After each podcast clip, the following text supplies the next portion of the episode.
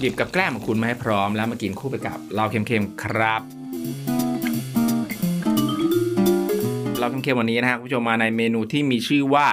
Frankenstein Frankenstein นะครับ กับเทศกาลของเดือนตุลาคมเนาะฮาโลวีนฮาโลวีนก็จะมีคนออกมาแต่งตัวกันเป็นผีต่างๆ นานา และหนึ่งในนั้นนะครับที่คนนิยมกันก็คือ Frankenstein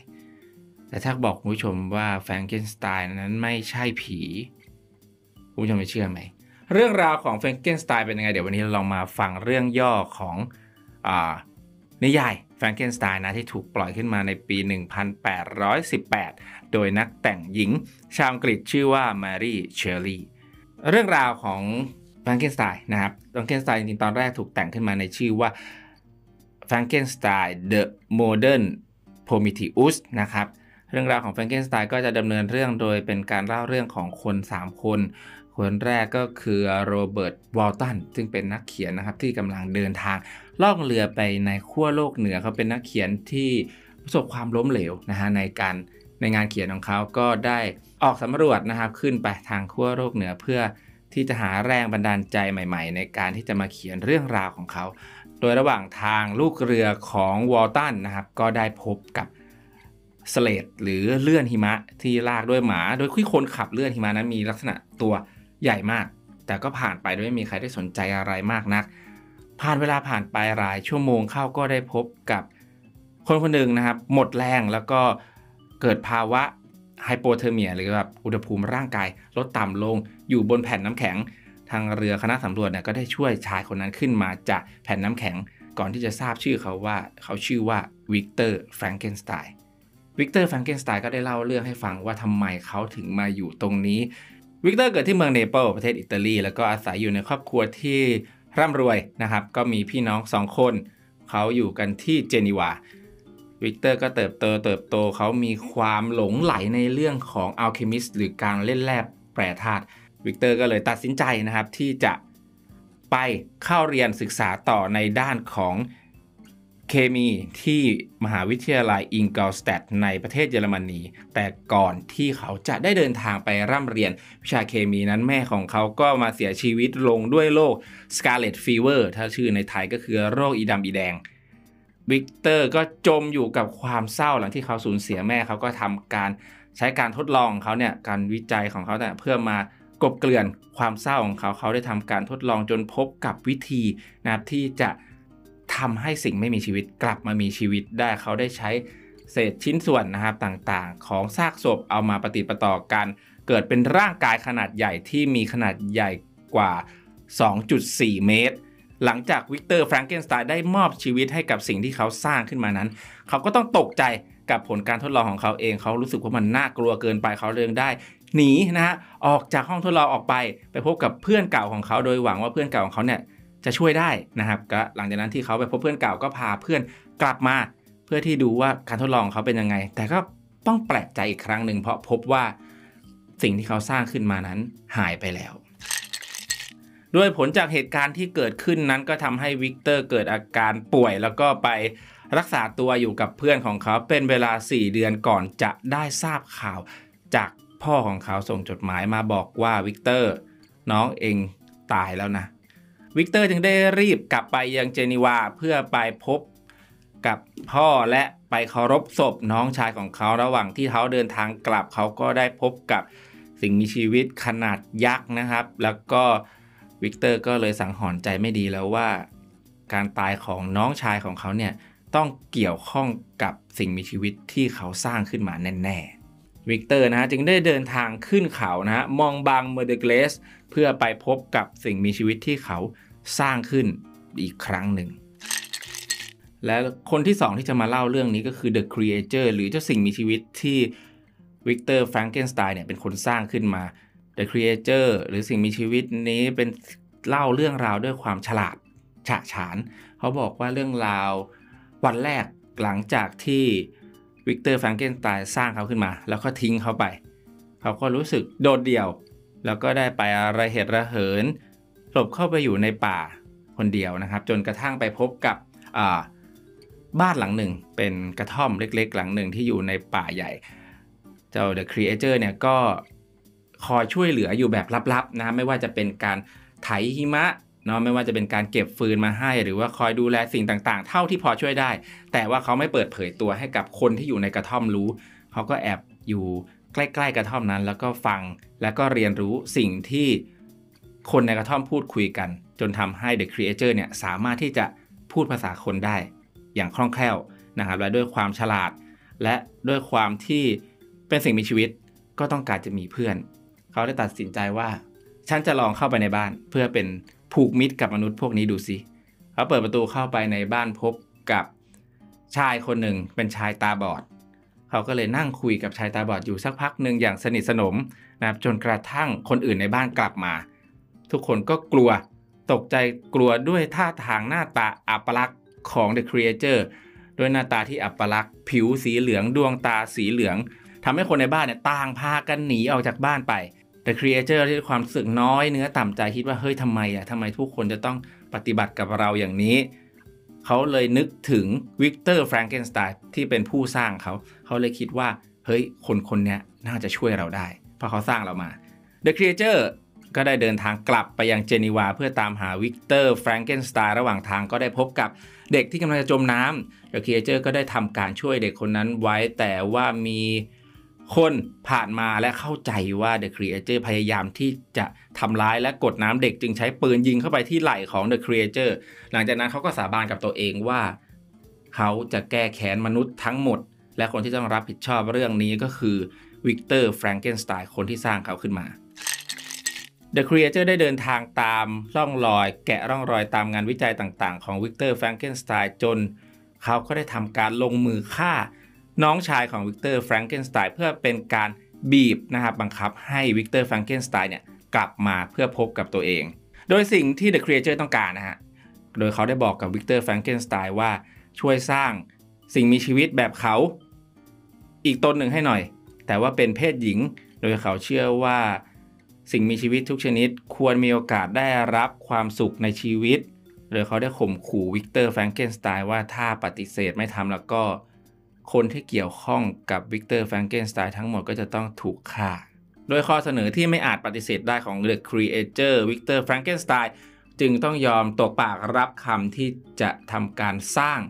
The Creature เพศหญิงให้เขา 1 ตนวิกเตอร์แฟรงเกนสไตน์และเพื่อนของเขานะครับก็ได้เดินทางกลับ ไปยังอังกฤษ โดยระหว่างทางวิกเตอร์บอกว่าขอลงที่เมืองเพิร์ธสกอตแลนด์ก็แล้วกัน เพราะเขาสงสัยว่า The Creature เนี่ยตามคอยติดตามคอยด้อมด้อมมองมองคอยแอบดูเขาอยู่ว่าเขาเนี่ยได้ทำการสร้าง The Creature อีกตัวหนึ่ง ตามที่สัญญาให้ไว้หรือไม่วิกเตอร์แฟรงเกนสไตน์ก็ได้ทำการสร้างนะฮะ The Creature เพศหญิง แต่ยังไม่เสร็จสมบูรณ์ดี ได้ไปในระหว่างทางเขาก็ ทำลายทิ้ง โดยตระหนักคิดขึ้นมาว่า เฮ้ย ถ้าเราสร้างเพศหญิงให้อีกตัวหนึ่ง แล้วพวกนี้มันไปขยายเผ่าพันธุ์ล่ะ มันจะมาลุกลามแล้วก็ทำลายมนุษยชาติไปจนสิ้นหรือเปล่า เขาก็จึงทำลายของทั้งหมดทั้งสิ้นทิ้ง The Creature เห็นดังนั้นด้วยการที่เขาสะกดรอยตามมาตลอดเวลา The Creature เห็นก็เลยพังประตูเข้ามา แล้วบอกว่าเราจะบังคับขู่เข็นให้วิกเตอร์แฟรงเกนสไตน์ทำต่อวิกเตอร์แฟรงเกนสไตน์ก็บอกว่าไม่ The Creature ก็เลยบอกว่าได้สิ งั้นเจอกันวันที่มึงแต่งงาน หลังจากนั้นวิกเตอร์แฟรงเกนสไตน์นะครับก็ได้นำเศษซากเนี่ยที่เขาสร้างไว้แล้วทำลายทิ้งไปเนี่ยพร้อมกับเครื่องมือต่างๆเนี่ยล่องเรือออกไปทิ้งที่กลางทะเล โดยหวังว่าจะไม่มีใครสามารถที่จะสร้าง The Creature ขึ้นมาได้อีก เรื่องราวผ่านไปวิกเตอร์แฟรงเกนสไตน์ก็ได้ไปรักกับผู้หญิงคนหนึ่งคืออลิซาเบธโดยเขาจะทำการแต่งงานกัน วิกเตอร์แฟรงเกนสไตน์ยังจำคำขู่ของ The Creature ได้เสมอว่าเจอกันวันแต่งงาน วิกเตอร์ก็ได้เตรียมอาวุธต่างๆ เพื่อที่จะมาสู้กัน เอาให้รู้ดำรู้แดงไปเลย เลยบอกกับเจ้าสาวว่าเธอรออยู่ในบ้านนี้ก่อน เดี๋ยวฉันจะออกไปสู้กับเจ้า The Creator นั้น ระหว่างที่เขากำลังรอเจ้า The Creator มาอยู่นั้นก็ได้ยินกับเสียงกรี๊ดวายๆนะก็พบว่า The Creator เนี่ยบุกบ้านเข้าไปฆ่า จ้าสาวของเขาเป็นที่เรียบร้อยแล้ว หลังจากนั้นเจ้า The Creature ก็หนีหายไป พ่อของวิกเตอร์ก็เสียใจเป็นอย่างมากที่เห็นเจ้าสาวต้องมาตายอย่างนี้ พ่อของเขาก็สิ้นใจตามมาในอีกไม่กี่วันถัดมา วิกเตอร์แฟรงเกนสไตน์ก็เลยบอกว่าพอกันที คราวนี้จะต้องจบกันไป เขาก็เลยได้เตรียมข้าวเตรียมของและออกไล่ล่า The Creature อีกครั้งหนึ่ง ทีนี้จากคนที่ถูกล่ากลายเป็นคนที่ล่าเองวิกเตอร์แฟรงเกนสไตน์นะครับก็ได้ตามล่าไปทั่วไปทั่วยุโรป ทั่วเพื่อตามล่าเจ้า The Creature จนกระทั่งผ่านมาถึงรัสเซีย แล้วก็ขึ้นไปถึงขั้วโลกเหนือ ระหว่างที่กำลังขี่ลากเลื่อนสุนัขเนี่ย เพื่อตามล่า The Creature อยู่นั้นวิกเตอร์แฟรงเกนสไตน์ก็เหนื่อยเหนื่อยจนเกินไป แล้วก็ พบกับภาวะ hypothermia แล้วก็ติดอยู่บนแพน้ำแข็ง จนกระทั่งถูกเรือของวอลตันมาช่วยในที่สุด จากคำบอกเล่าของโรเบิร์ตวอลตันผู้ที่ช่วยเหลือวิกเตอร์แฟรงเกนสไตน์ขึ้นมาจากแผ่นน้ำแข็ง บอกว่าหลังจากนั้นไม่นานวิกเตอร์แฟรงเกนสไตน์ก็ได้เสียชีวิตลงบนเรือของเขา และคำสุดท้ายที่เขาพูดก็คือ to seek happiness in tranquility and avoid ambition คือจงแสวงหาหรือค้นหาความสุขจากความสงบ และหลีกเลี่ยงความทะเยอทะยาน วอตันเล่าต่อว่าหลังจากนั้นไม่นานเขาก็พบว่าเขาเจอกับ The Creator ขึ้นมาบนเรือของเขา พร้อมกับยืนไว้อาลัยให้กับวิกเตอร์แฟรงเกนสไตน์ที่เสียชีวิตลง และเขาบอกกับโรเบิร์ตวอลตันว่า เขาจะเผาตัวเอง ในงานศพของเขา เพื่อไม่ให้มีหลักฐานว่าตัวเขาได้อยู่บนโลกนี้ จบลงไปแล้วนะคุณผู้ชมกับเรื่อง Frankenstein the Modern Prometheus นะครับ ก็อย่างที่ฟังกันมาจบก็จะได้รู้แล้วว่าจริงๆแล้ววิกเตอร์แฟรงเกนสไตน์หรือแฟรงเกนสไตน์ที่เราเรียกกันเนี่ยเป็นชื่อของคนนะไม่ใช่สัตว์ประหลาด แต่ส่วนที่เป็น creature หรือ creature ที่เป็นสัตว์ประหลาดเนี่ยเขาไม่ได้ชื่อแฟรงเกนสไตน์แต่ว่าคนก็จะเรียกรวมๆไปว่าเป็น แฟรงเกนสไตน์นะครับ ก็ต้องบอกว่าเรื่องราวเนี่ยไม่มีผีเลยเนาะไม่มีใครเป็นผีเลย ก็เป็นเรื่องราวที่ออกจะเป็นแนวโรแมนติกโดยสามเป็นเรื่องราวที่การพบและการพรากกันเรื่องราวที่น่าเศร้าของคน The Creator เนี่ยที่เป็นแบบรูปร่างอัปลักษณ์เขาแค่ต้องการความรักต้องการการ treat ที่ดีเนาะเขาก็ต้องการเขาอย่างที่เขาบอกไปในตอนกลางๆ เรื่องที่เขาบอกกับวิกเตอร์แฟรงเกนสไตน์ว่าเขาเชื่อว่าสิ่งมีชีวิต ทุกชนิด สมควรที่จะได้รับความสุขนะครับ เรื่องราวนี้นะครับก็ถูกแต่งโดยแมรี่เชลลี่หรือชื่อเต็มๆของเธอแมรี่โวลสโตนคราฟเชลลี่เป็นหญิงชาวอังกฤษ เกิดเมื่อวันที่ 30 สิงหาคมปี 1797 เธอต้องสูญเสียแม่เธอก็คือแม่เธอเนี่ยคลอดเธอได้ 11 วันแม่ก็ตายลงทำให้แมรี่เชลลี่เนี่ยต้องเติบโตมากับพ่อแล้วก็แม่เลี้ยงของเธอ โดยแมรี่เชลลี่ มีพ่อที่เป็นนักเขียน พ่อของเธอก็มีชื่อเสียงค่อนข้างมีชื่อเสียงโด่งดังอยู่พอสมควรทำให้เธอได้มีโอกาสได้คลุกคลีอยู่กับวงการนักเขียนนักการเมือง แล้วก็ผู้ที่มีความรู้ต่างๆ ในวงการนะครับ ก็ทำให้เธอได้ซึมซับเอาความรู้ต่างๆ แล้วแมรี่เชอรี่เนี่ยด้วยนิสัยของเธอก็ได้เป็นคนที่ใฝ่รู้ใฝ่เรียน ศึกษาศิลปะวิทยาการต่างๆ ซึ่งต้องบอกว่าค่อนข้างที่จะแตกต่าง นะไม่เป็นเรื่องปกติของผู้หญิงในสมัยนั้นนะครับเธอเป็นคนที่ใฝ่รู้ใฝ่เรียนนะครับแมรี่เชอรี่ก็ได้เติบโตขึ้นมาจนได้มีความรักแล้วก็ให้กำเนิดลูก แต่ว่าเป็นการเกิดก่อนกำหนดทำให้ลูกที่เกิดมาของเธอเนี่ยเสียชีวิตลง เธอต้องประสบปัญหากับเรื่องราวของ เธออยากมีลูกพอมีลูกลูกก็ตาย อย่างเงี้ยถึง 3 ครั้งนะครับ ในปี 1816 แมรี่นะแล้วก็เพอร์ซี่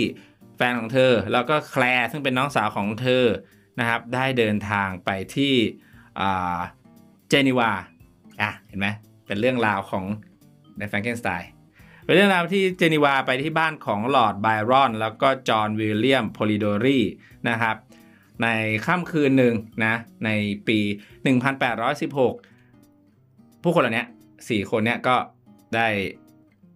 อ่านเรื่องสยองขวัญกัน อ่านเรื่องสยองขวัญกัน แล้วก็ ทั้งสี่คนต้องบอกว่าเป็นเป็นนักเขียนกันหมดเลยนะสี่คนเนี้ยถ้าอ่านเรื่องสยองกันแล้วก็แบบว่า เอ้ยลองเรามาเขียนเรื่องสยองขวัญแข่งกันไหมล่ะ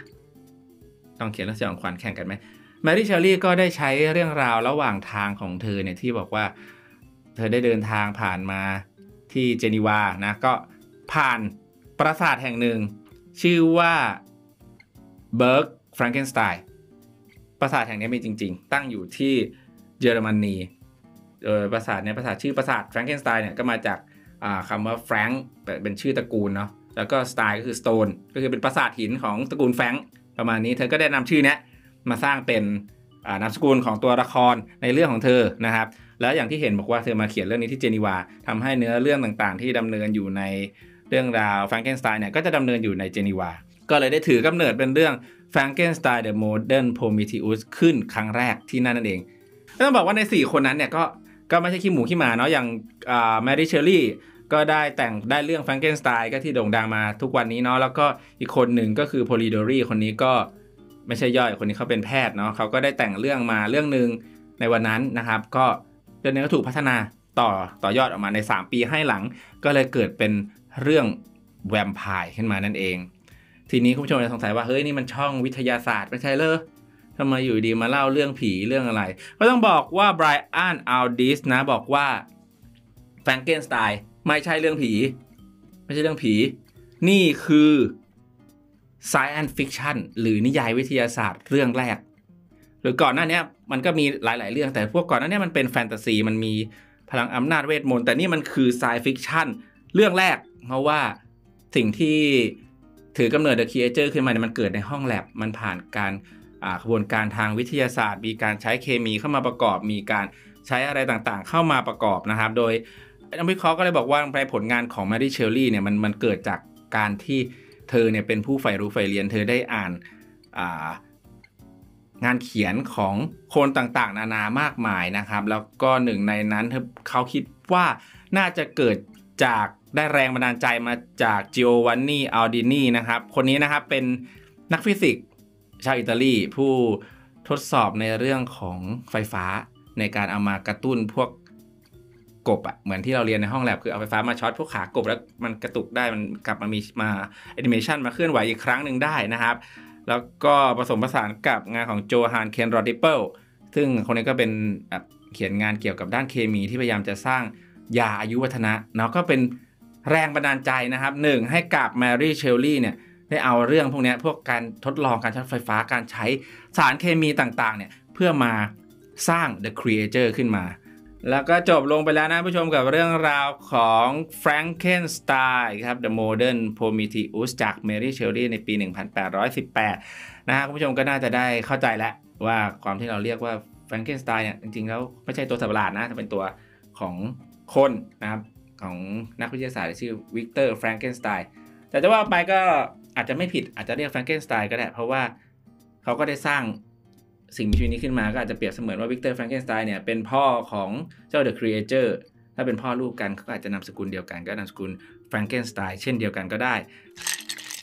ถ้าคุณผู้ชมถูกใจเรื่องราวแนวแนวนี้นะ คุณผู้ชมก็สามารถคอมเมนต์มาบอกกันได้ แล้วก็สามารถกดไลค์นะครับ กด Subscribe หรือว่ากดแชร์ออกไปให้คนผู้ชมอื่นๆเนี่ยญาติพี่น้องญาติโกโหติกาเนี่ยได้มาลองฟังกันดูว่าเรื่องราวที่จะมาสยองขวัญกันในเดือนฮาโลวีนแบบนี้เป็นยังไง และอย่างที่บอกไปว่า